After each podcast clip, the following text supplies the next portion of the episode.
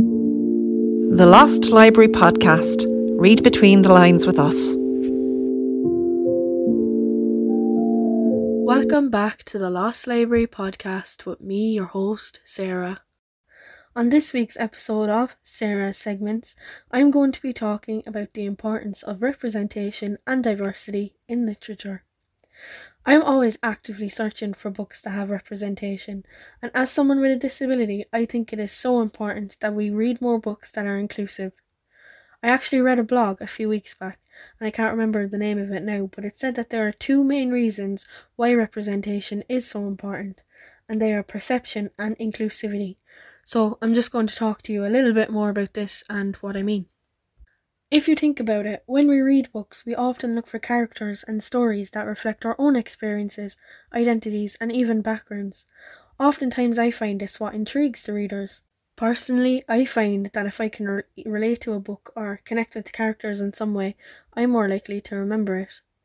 If you think of these books as mirrors, which probably sounds strange to say, but just bear with me, by reading books that allow us to see ourselves in the story, it helps us as readers to feel seen and understood, which, as I said, is so important.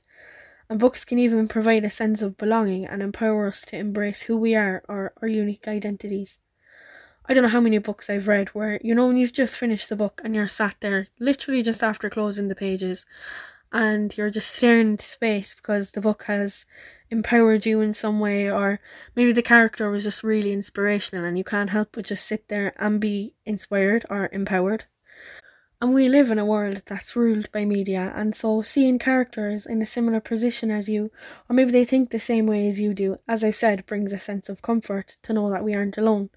Which is why we should support and share books that have representation and use the media in a positive way.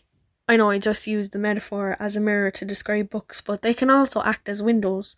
And what I mean by that is they open up new worlds and perspectives that are different from our own. They can introduce us to characters from diverse backgrounds, cultures, and experiences, which in turn expands our understanding and empathy. And through these windows, or books, we gain insight into the lives of others, which fosters a greater appreciation for diversity. Representation matters because it allows us to recognize our shared humanity and celebrate our differences. It can help break down stereotypes and even promote inclusivity. When we encounter characters who are different from us, we learn to embrace diversity and develop a deeper understanding of the world around us, and of course, other people. As I've said, by reading diverse literature, we can become more empathetic and compassionate individuals.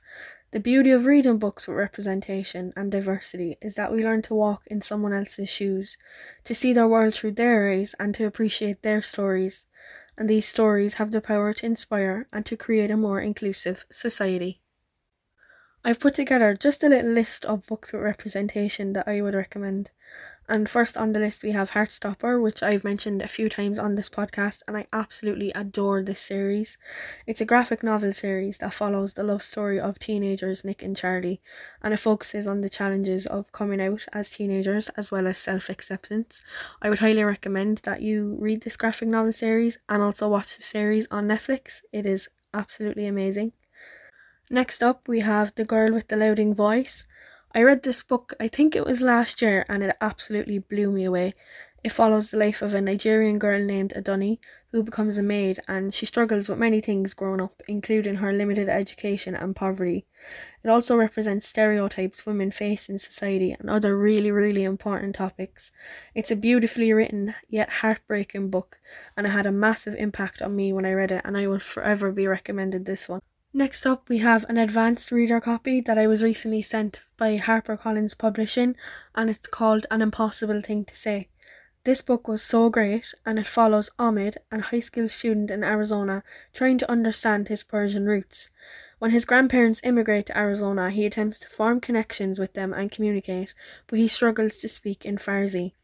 This is a coming of age novel, and we follow Ahmed as he navigates his first crush, his family's post 9 11 dynamics, and the role of language in defining who we are. This story was authentically YA and beautifully written. It's written in the style of free verse poetry and is genuinely well crafted. It gives an underrepresented character a voice and its readers an incredible story. And last but definitely not least, we have The Curious Incident of the Dog in the Nighttime. Now, this book tells the story of a 15 year old boy called Christopher who's trying to uncover who killed his neighbour's dog. Christopher has autism and the story is told from his perspective. It's a unique and engaging read and it has lots of diagrams used throughout to explain Christopher's thoughts. I hope that at least one of these books piqued your interest, and if you do read them, please send me a DM and let me know what you thought of them. I really like them, so I hope that you do too. Thanks for listening to the Lost Library podcast. As always, I'll have our socials linked below, and don't forget to like, subscribe, and share so you can read between the lines with us. See you next time.